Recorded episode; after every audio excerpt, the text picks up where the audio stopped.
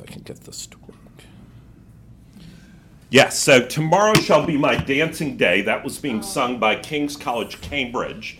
And uh, the lyrics to that song are out of an ancient medieval text.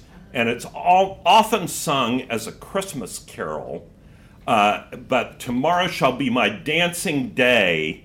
The person singing is Jesus. Oh. Tomorrow shall be my dancing day. I'm going to come and dance on the earth. This have I done for my true love. Oh, I love it. We are the true love. It is it is amazing. So I'm just going to say right up front, you need to read these last two chapters of this book slowly and with wonder because it's amazing. I probably am going to cry, but it is. It's just they're so good. We probably also are going to struggle to get finished, but we'll see how that goes. Um, so let me start us with a word of prayer, and we will dive in. Lord Jesus, we thank you for the wonder of your love for us, that you did decide to come and dance on this earth, Lord, because we were your beloved and that you wanted to draw us into the dance. Lord, we pray that you would open our hearts to you this night, um, that you would open this book to us, and that through it we would be drawn closer to you. And we pray all this in Jesus' name. Amen. Amen. So I'm going to run through the preliminaries pretty quickly, um, but I do want us to just remember again this verse and this focus on what is true and beautiful and good, and the idea of setting our minds because that undergirds everything that's going on in the story, and it undergirds why the story was ever even written in the first place. So let's say that together. Finally, brothers, whatever is true, whatever is honorable, whatever is just, whatever is pure, whatever is lovely, whatever is commendable, if there is any excellence, if there is anything worthy of praise, think about these things what you have learned and received and heard and seen in me, practice these things, and the God of peace will be with you. Again, just an amazing verse. Um, I'm going to skip, skip, skip, skip, skip. Well, I guess I'll back up to that one. But uh, one of the things that we talked about uh, for the past couple of weeks is how this enchantment that the Lady of the Green Kirtle or the Green Witch or the Snake or the Evil Queen or whatever you want to call her, her enchantment, although it looked lovely in some ways and she looked lovely, her enchantment led to slavery. And that when you are in the slavery, you don't even realize that you are enchanted. And again, this is one of the reasons this is so very applicable to our culture uh, that when you are in enchantment, when you've been seduced uh, by the false gods, you don't often realize it. Uh, another thing, what is truly reality? Is reality the spiritual world, the world, the kingdom of heaven, or is reality only what is presented to your senses on this earth? Is it an eternal reality? Or going back to when I was picking on poor Henry Fishburne, uh, when we would say in this nihilistic, atheistic, materialistic mm-hmm. worldview that all you are is a random collection of atoms that could have randomly been Henry Fishburne or randomly been a rock or randomly been a cockroach. None of it makes any difference and none of it lasts, none of it matters. Very, very, very different worldviews. Uh, Pain can clarify truth. Puddleglum bravely, courageously sticks his foot in the fire to break the witch's enchantment, and the smell of burning marshwiggle um, has a wonderfully salutary effect uh, in helping them understand that they are in serious trouble. And then at the end of that scene, remember, as soon as the witch, the lady of the green kirtle, the snake, whatever you want to call her, as soon as she realizes that her attempts at seduction are fruitless, she immediately transforms and tries to kill them immediately. It's no, she doesn't want to compromise or you know figure out a plan to be able to move forward together. Um, she just wants to destroy them. And as we said, this is what Scripture teaches. Satan is the thief who comes to steal, kill, and destroy. And this great speech that I love, so I'm going to recite it for you again. Um, this is Puddleglum's great wisdom to the witch. And one thing we can learn here remember, the witch, he knows, is an evil enchantress who wishes them at the least significant harm and probably death. He has figured that out. But look how polite he is. There's something that we could learn from that. One word, ma'am, Puddleglum said, coming back from the fire limping because of the pain. One word. All you've been saying is quite right, I shouldn't wonder. I'm a chap who always liked to know the worst and then put the best face I can on it. So I won't deny any of what you've said. But there's one thing more to be said, even so. Suppose we have only dreamed or made up all those things trees and grass and sun and moon and stars and Aslan himself. Suppose we have. Then all I can say is that in that case, the made up things seem a good deal more important than the real ones. Suppose that black pit of a kingdom of yours is the only world. Well, strikes me as a pretty poor one. And that's a funny thing when you come to think of it. We're just babies making up a game, if you're right. But four babies playing a game can make a play world which licks your real world hollow. That's why I'm going to stand by the play world. I'm on Aslan's side, even if there isn't any Aslan deleted. I'm going to live as like a Narnian as I can, even if there isn't any Narnia. So, thanking you kindly for our supper, if these two gentlemen and the young lady are ready, we're leaving your court at once and setting out in the dark to spend our lives looking for Overland. Not that our lives will be very long, I should think, but that's small loss if the world's as dull a place as you say. And this is a it's a great and courageous speech um, that is, is loaded with philosophy that we've already talked about. So I'm just going to skip right ahead. Um, we talked last week about some of the remarkable things in chapter 13 and 14, one of which is just the glorious imagery. Lewis's creative writing about Bism and the, the salamanders of fire, which I haven't found out anything about, but I'm still going to check. There's something there. Um, I know in the Greek it means fire lizard, but beyond that. Um, but the, the creative writing is just remarkable. But he does a brilliant job in these chapters of showing how evil wants to destroy everything. It doesn't want to just do its bit and then disappear. If it's going to go down, it wants to take everything and everyone with it. The second thing is when you're following Aslan, he will sometimes assure you of his presence in miraculous ways.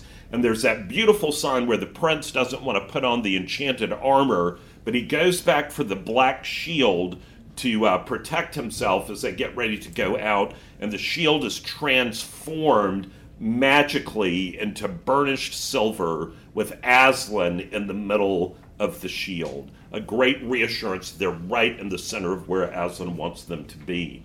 And then the focus on Aslan leads to repentance and true identity. As they witness this miracle, they are moved to worship, they kneel down, they kiss his likeness, they confess their sins to one another, and basically pray.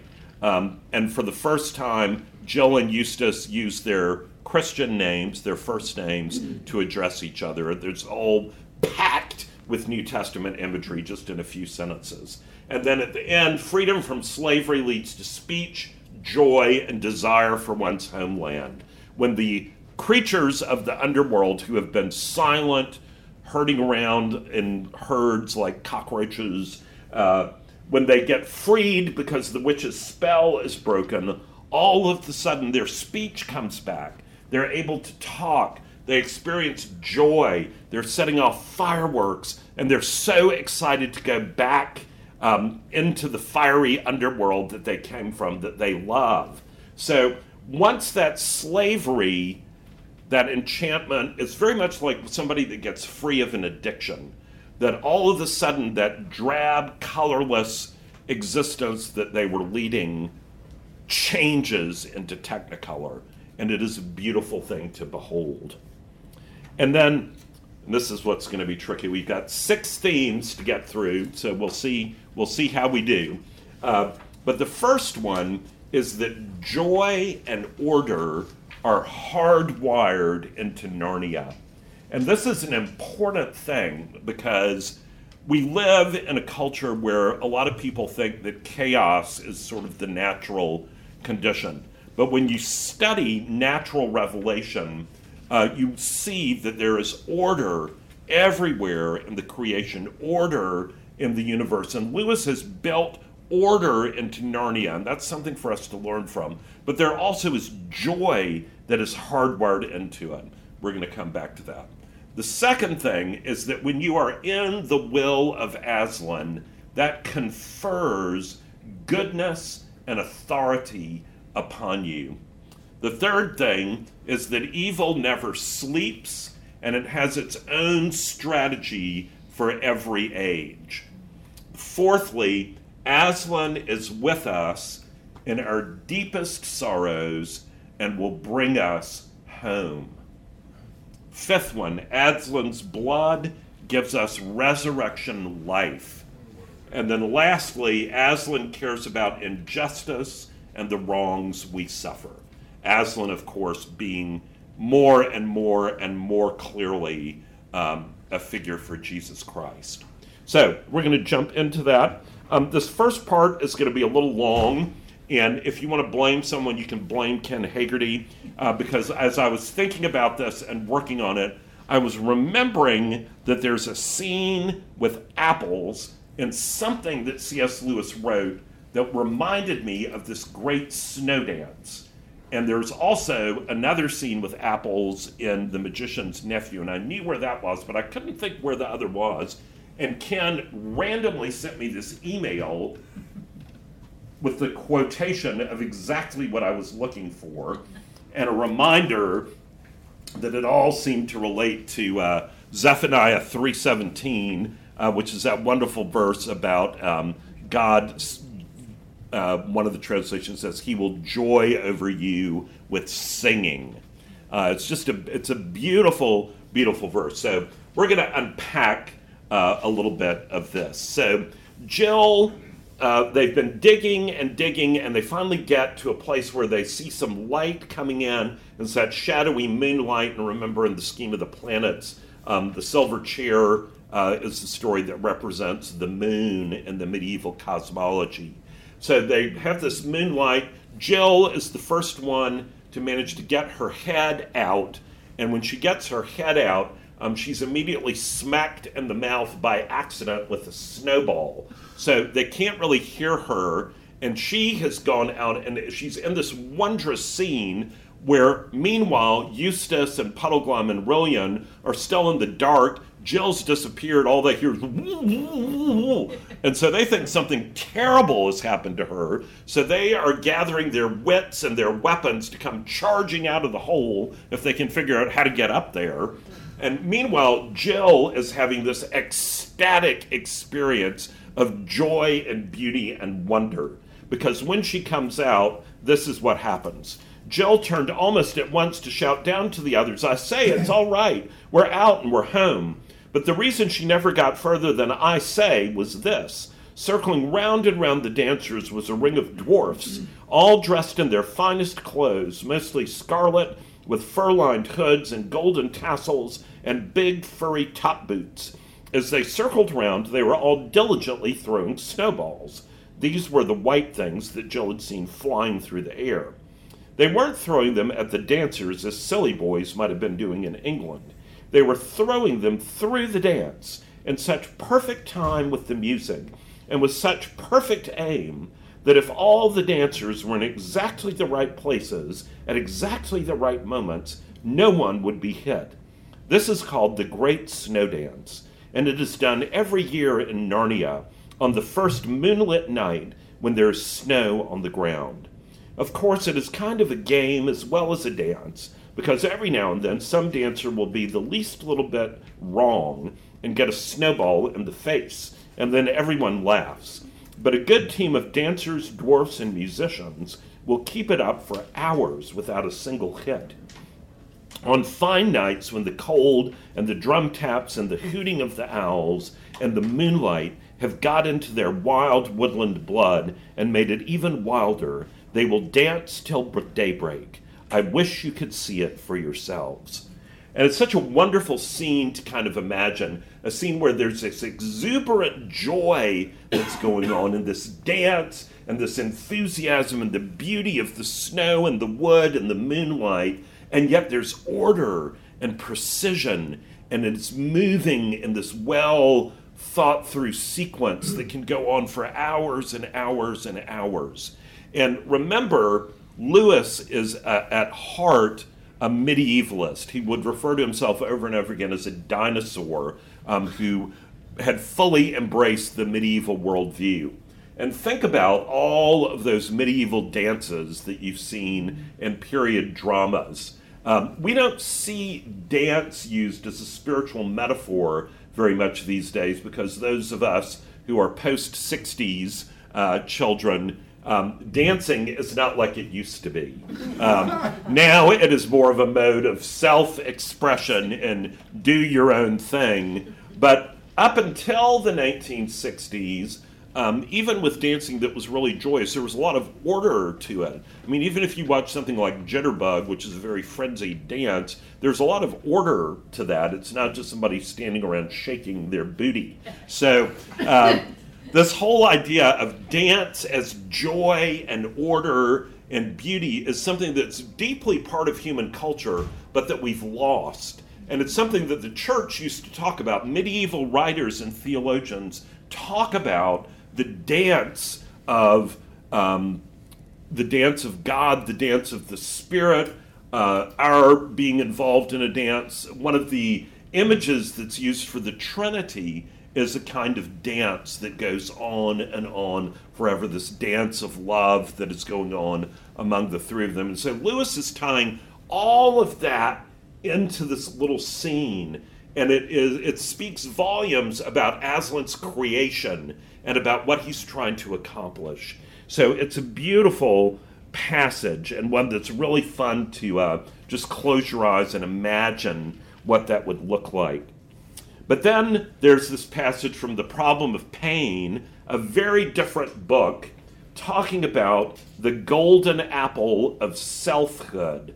Now, of course, he's referring back to the apple in the Garden of Eden, um, that apple that's the apple that would lead to the knowledge of good and evil, that would enable us to be like God. And here he says the golden apple of selfhood thrown among the false gods became an apple of discord because they scrambled for it.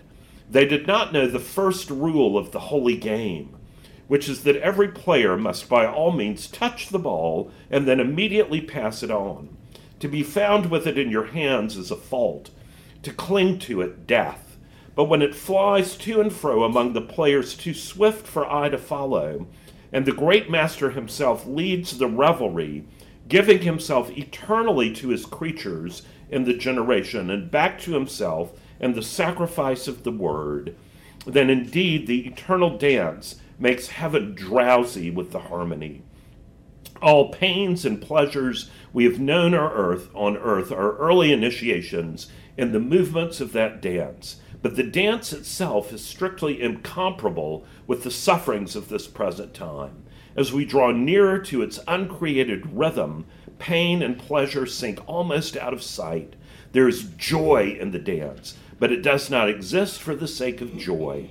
It does not even exist for the sake of good or of love. It is love himself and good himself, and therefore happy. It does not exist for us, but we for it. I could spend the rest of the night talking about that, um, but I'm not going to. Uh, but it is a beautiful description of this idea that Lewis unpacks that's deeply rooted in the scriptures about how selfishness and pride are death, and that unselfishness and giving away is where joy is found. And this dance that he describes so beautifully here with this golden apple is so similar to what you see in the snow dance in Narnia, and it's why there's joy in that dance, and it's a type or a shadow of the real dance that's happening in Aslan's country or in heaven. But as if that were not enough, there's this other amazing passage about the golden apple and what happens if you hoard it for yourself versus giving it away um, under Aslan's control. So, in The Magician's Nephew, um, sort of the prequel uh, to the Chronicles of Narnia, there's a little boy named Diggory. And Diggory is drawn into Narnia through some magic rings that his uncle, who's a sort of evil magician, sort of a sham guy, um, has, and he uses the children to experiment on, which is pretty awful. Um, but Diggory finds himself in Narnia just as Aslan is creating it. And Aslan is singing the stars into form and singing the trees and the oceans is beautiful. But as that is going on, um, the witch, the white witch who is in Narnia and the Lion, the Witch of the Wardrobe, um, is drawn in because Uncle Andrew, the not very good magician, has summoned her. So she comes in and she sort of spoils the creation by bringing evil into it. But in the creation, far away on a mountain, there's a beautiful walled garden. And in the center of the garden are two trees does this sound familiar? Um, and on one of those trees, the tree of life, oh, um, is the golden apple that will bring all healing and all goodness uh, to and eternal life to whoever eats it. And Diggory is a very sad little boy because his mother is dying, and there's no hope for her, and the doctors have said she's going to die. Now remember, Lewis and his own mother at that age of eight, his mother given the diagnosis that she's going to die. And when he hears about this apple, he thinks if I can get that apple and take it back, I can save my mother's life. But then he learns from Aslan that no one is to take that apple, and that the only person to whom that apple can be given is Aslan himself. So that's kind of the, the background. So here we go. Um, he goes to the garden, and while he's there, he's supposed to be getting the apple to take it to Aslan. And as soon as he gets there, guess who shows up? Yeah. The witch. I know what errand you have come on, continued the witch, for it was I who was close beside you in the woods last night and heard all your counsels. You have plucked fruit in the garden yonder. You have it in your pocket now, and you're going to carry it back untasted to the lion for him to eat, for him to use. You simpleton! Don't you know that what that fruit is? I will tell you. It is the apple of youth, the apple of life. I know, for I have tasted it and I feel already such changes in myself that I know I shall never grow old or die. Eat it, boy, eat it, and you and I will both live forever and be king and queen of this whole world, or of your world if we decide to go back there. No thanks, said Diggory. I don't know that I care much about living on and on after everyone. I know it's after everyone, after everyone I know is dead. I'd rather live an ordinary time and die and go to heaven. But what about this mother of yours, whom you pretend to love so? What's she got to do with it? said Diggory. Do you not see, fool, that one bite of that apple would heal her? You have it in your pocket. We are here by ourselves, and the lion is far away. Use your magic and go back to your own world. A minute later, you can be at your mother's bedside, giving her the fruit. Five minutes later, you will see the color coming back to her face. She will tell you the pain is gone. Soon she will tell you she feels stronger. Then she will fall asleep. Think of that hours of sweet natural sleep without pain, without drugs. Next day, everyone will be saying how wonderfully she's recovered. Soon she will be quite well again. All will be well again. Your home will be happy again. You will be like other boys. Oh, gasped Diggory, as if he had been hurt, and put his hand to his head. for he now knew that the most terrible choice lay before him. What has the lion ever done for you that you should be his slave? said the witch. What can he do to you once you're back in your own world? And what would your mother think if she knew that you could have taken her pain away and given her back her life and saved your father's heart from being broken, and that you wouldn't? That you'd rather run messages for a wild animal in a strange world that is no business of yours. Pretty tough. And so Diggory gets away from her and goes back to Aslan, but his heart is broken and heavy. It's just, ugh, awful. Evil comes out from all. She's attacking him from different uh, viewpoints and different Yes, angles. every Well, every which lever one- she can push. Yeah, which Yep, one is gonna get him to do what she wants? That's him to exactly do? right. So it's yep, This is this is an ancient concept. It's the Faustian bargain. yes, that's It's exactly the right. brothers Karamazov. Yep, yep, Uh, yep, You know, it's it's the it's the lure yep, which we all fall for. right, If only you do this. If Yep. only you vote for this. right. Then, yep, yep, that's exactly right. So I'm leaving out some more, um, but then uh, he gets back to Aslan, and this is what happens. So Aslan says, And the witch tempted you to do another thing, my son, did she not? Yes, Aslan. She wanted me to take an apple home to mother. Hmm. Understand then that it would have healed her, but not to your joy or hers. The day would have come when both you and she would have looked back and said it would have been better to die in that illness. And Diggory could say nothing, for tears choked him, and he gave up all hopes of saving his mother's life. But at the same time, he knew that the lion knew what would have happened, and that there might be things more terrible even than losing someone you love by death. But now Aslan was speaking again, almost in a whisper. That is what would have happened, child, with the stolen apple. It is not what will happen now. What I give you now will bring joy. It will not in your world give endless life, but it will heal. Go, pluck her an apple from the tree. For a second, Diggory could hardly understand. It was as if the whole world had turned inside out and upside down. And then, like someone in a dream, he was walking across to the tree, and the king and queen were cheering him, and all the creatures were cheering too. He plucked the apple and put it in his pocket. Then he came back to Aslan. Please, he said, may we go home now? He had forgotten to say thank you, but he meant it, and Aslan understood.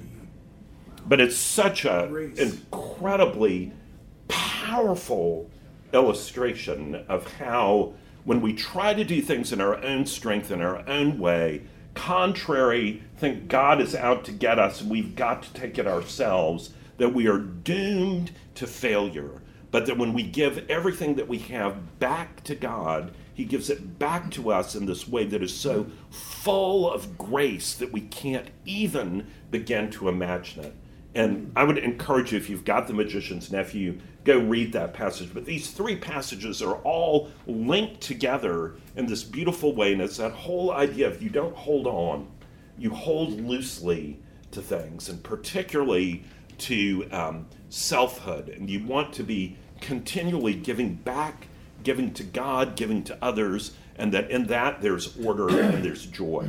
And there's a whole book to be written about that. But He probably uh, wouldn't have appreciated it either if, if Aslan hadn't said no.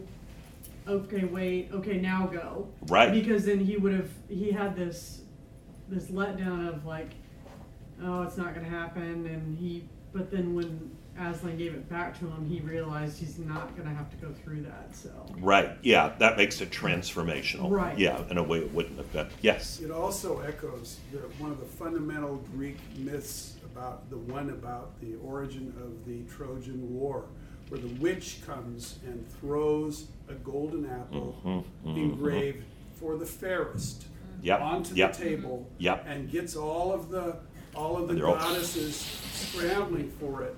And then they decide that they'll take a shepherd over there and let him decide who who gets it.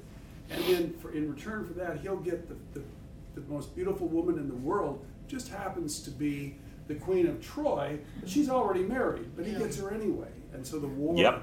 the war, the Trojan War begins. Which is exactly the same scene as the Council of Elrond in The Lord of the Rings, when the One Ring is there and they all start fighting for it, and then the least likely, the little hobbit, like the shepherd, is the one who. Paris. So we, we can go on and on and on. Um, all right. So second second theme, being in the well of Aslan confers goodness and authority.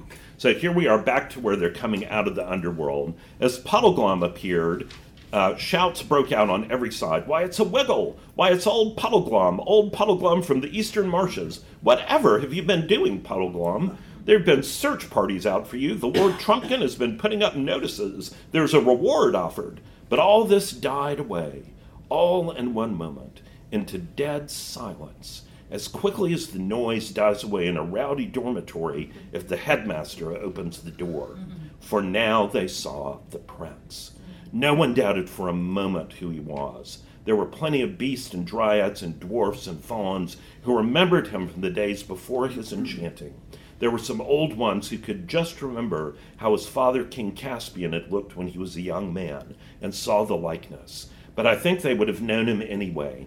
Pale though he was from long imprisonment in the deep lands, dressed in black, dusty, disheveled, and weary, There was something in his face and air which no one could mistake. That look is in the face of all true kings of Narnia, who rule by the will of Aslan and sit at Cair Paravel on the throne of Peter the High King. Instantly, every head was bared and every knee was bent. A moment later, such cheering and shouting with jumps and reels of joy, such handshakings and kissings and embracings of everybody by everybody else broke out that the tears came into Jill's eyes. Their quest had been worth all the pains it cost.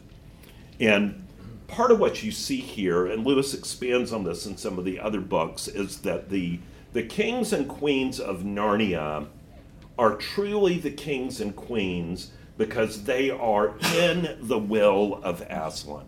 And when they step outside of that, they are not the true king or true queen anymore. This whole nobility of purpose and character and mission and will with a capital W is all connected to their relationship with Aslan.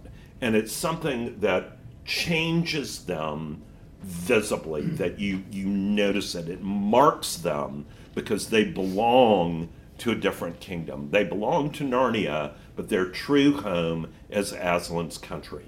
And there's a lot more we could unpack about that, but we're not going to. Um, so, evil never sleeps and has its own unique strategy for every age. Uh, a little bit later, the two children were nearly dropping with tiredness and hunger, but the warmth of the cave and the very sight of it, with the firelight dancing on the walls, and dressers and cups and saucers and plates, and on the smooth stone floor, just as it does in a farmhouse kitchen, revived them a little. All the same, they were fast asleep while supper was being got ready. And while they slept, Prince Rilian was talking over the whole adventure with the older and wiser beasts and dwarfs. And now they all saw what it meant how a wicked witch, doubtless of the same kind as that white witch who had brought the great winter on Narnia long ago, had contrived the whole idea, first killing Rilian's mother and enchanting Rilian himself. And they saw how she had dug right under Narnia and was going to break out and rule it through Rilian, and how he had never dreamed that the country of which she would make him king, king in name, but really her slave, was his own country. And from the children's part of the story, they saw how she was in league and friendship with the dangerous giants of Harfang. And the lesson of it all is, Your Highness, said the oldest dwarf, that those northern witches always mean the same thing, but in every age they have a different plan for getting it. And it's just another example of how Lewis, all through these Narnia stories, evil is always cropping up. And whenever it crops up, it's got a different face and it's got a different strategy and it's got different people that it's going after. It's got a different trendy thing happening with it, but it's all the same evil. And notice that this again is um, so similar to when you think about Jesus' temptations from Satan Um, the whole idea that Satan will give Jesus the kingdoms of the world if he will bow down and worship him. Well, of course, if Jesus stays true to his calling, the kingdoms of the world, every knee shall bow and every tongue confess that Jesus is Lord. But what Satan wants to do is to give a cheap substitute for that where he's in charge. And that's just exactly what Lewis portrays here with the witch that she wants to set up Rilian as the king of Narnia, but he's not really the king. He's got a lot of the outward accoutrements, but she is calling the shots. So it's very much that same theme. So these biblical themes are playing out all over the place in the way that he winds this down. And then four, Aslan is with us in our deepest sorrows and will bring us home. This is a beautiful passage. And we don't have time to read all of it, but the, the part just before this, um, they get word when they wake up in the morning from Glimfeather, the scary, I think, scary three foot tall talking owl, um, tells them that Rilian has been summoned back because Aslan appeared to his father on the ship, and the ship is turned around to bring King Caspian back. Um, the Caspian very old and frail, and they want to have this reunion. And so Rilian has gone early. The children get up and they have the amazing privilege of riding on the back of centaurs um, to go back to be with Rilian. And so as they ride up, they can see the scene unfolding. The ship has just gotten there, the trumpets are blowing and everything, and Caspian um, is on the ship, but he's on a stretcher, and he's clearly at, toward the end of his life. And Rilian runs up and throws his arm around him and embraces him. And just as that happens, Caspian raises his hand to bless his son and to make him the king of Narnia. And in that moment, dies. And so the triumph and joy turns to devastation and tragedy and weeping. So that's where we pick this up. There were whisperings and goings to and fro. Then Jill noticed that all who wore hats, bonnets, helmets, or hoods were taking them off, Eustace included. Then she heard a rustling and flapping noise up above the castle. And when she looked up, she saw the great banner with the golden lion on it was being brought down to half mast. And after that, slowly, mercilessly, with wailing strings and disconsolate blowing of horns, the music began again, this time a tune to break your heart. They both slipped off their centaurs, who took no notice of them. I wish I was at home, said Jill. Eustace nodded, saying nothing, and bit his lip. I have come, said a deep voice behind them. They turned and saw the lion himself, so bright and real and strong that everything else began at once to look pale and shadowy compared with him. And in less time than it takes to breathe, Jill forgot about the dead king of Narnia and remembered only how she had made Eustace fall over the cliff and how she had helped to muff nearly all the signs and about the snappings and quarrelings. And she wanted to say, I'm sorry, but she could not speak. Then the lion drew them toward him with his eyes, and bent down and touched their pale faces with his tongue, and said, Think of that no more.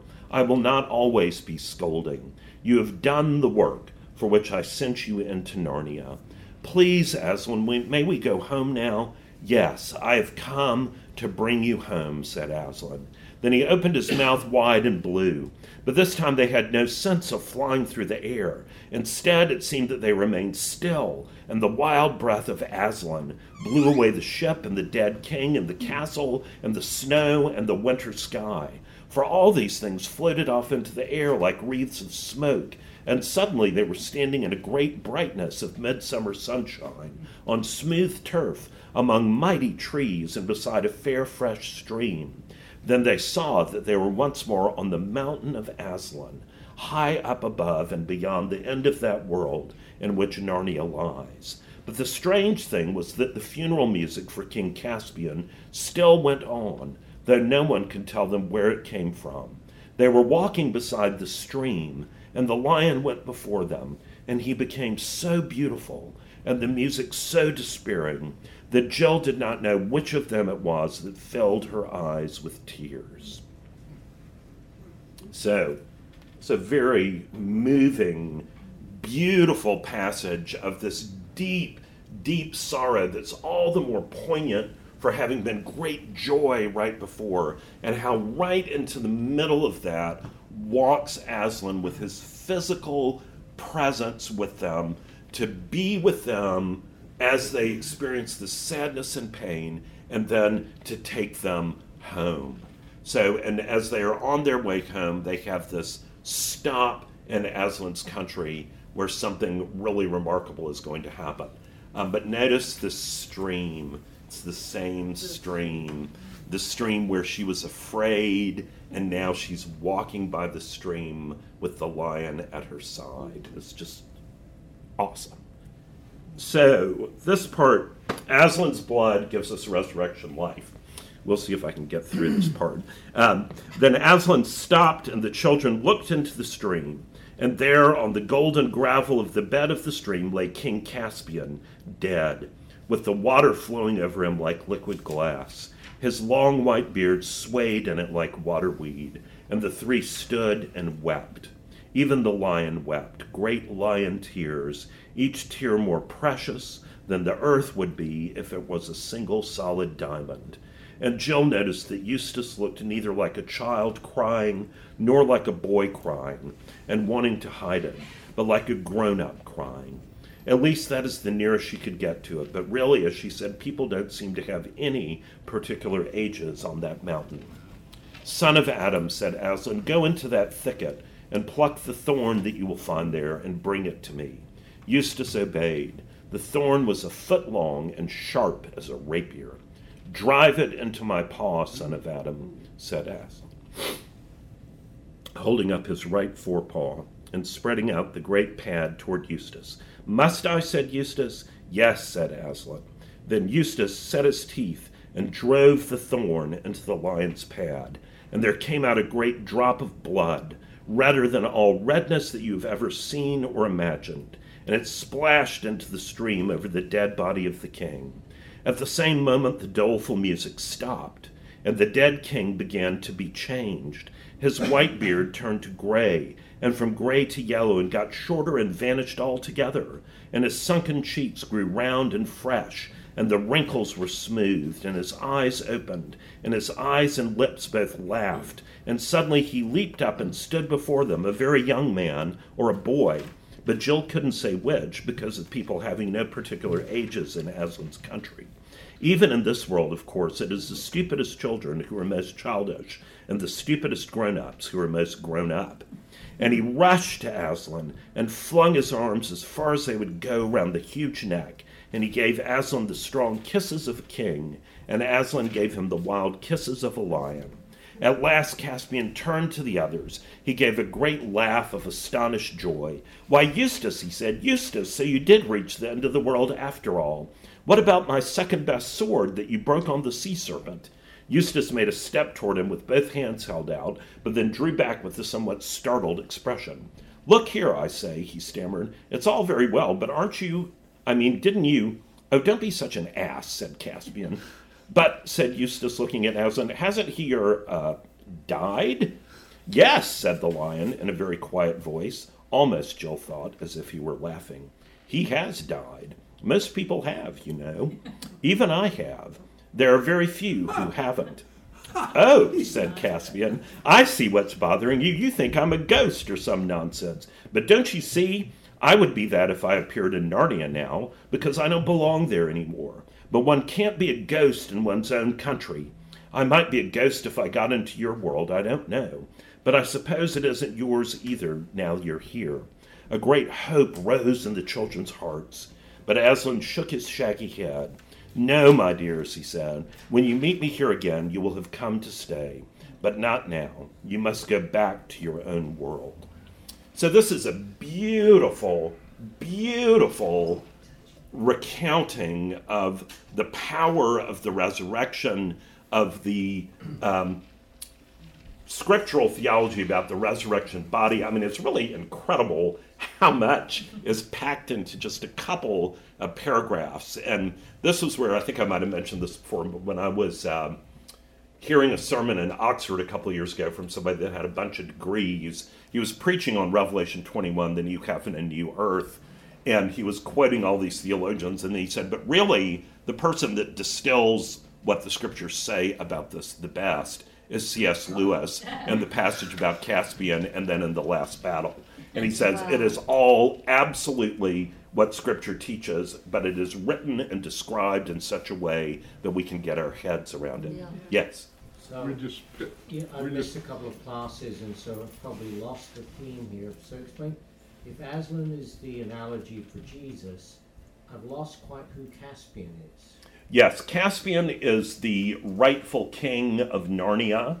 Um, so he's not um, an analogy for Jesus, but he is the the high king in the same way that way back in the Lion, the Witch of the Wardrobe, Peter and Lucy and Edmund and Susan are the kings. So they are um, ruling in Aslan's stead over the country, but they are not um, divine, as He's it were. So father. it's not as if Prince Caspian Ruling. is resurrected then. Caspian, Aslan is still Jesus, so Caspian is almost like a Davidic king.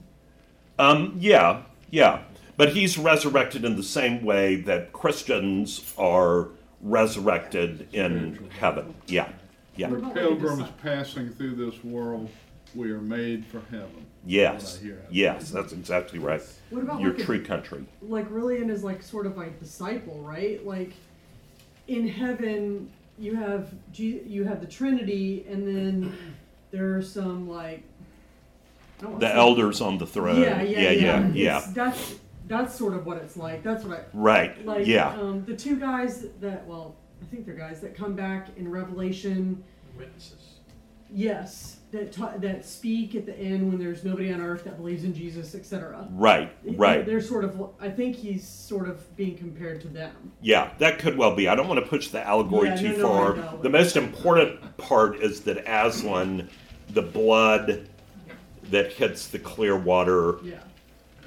brings resurrection, and it's just beautifully described. But the interesting thing is that that would have been a great place to end the book right know, there. right? That would have been a great place to end the book. Everything is set right in the spiritual realm.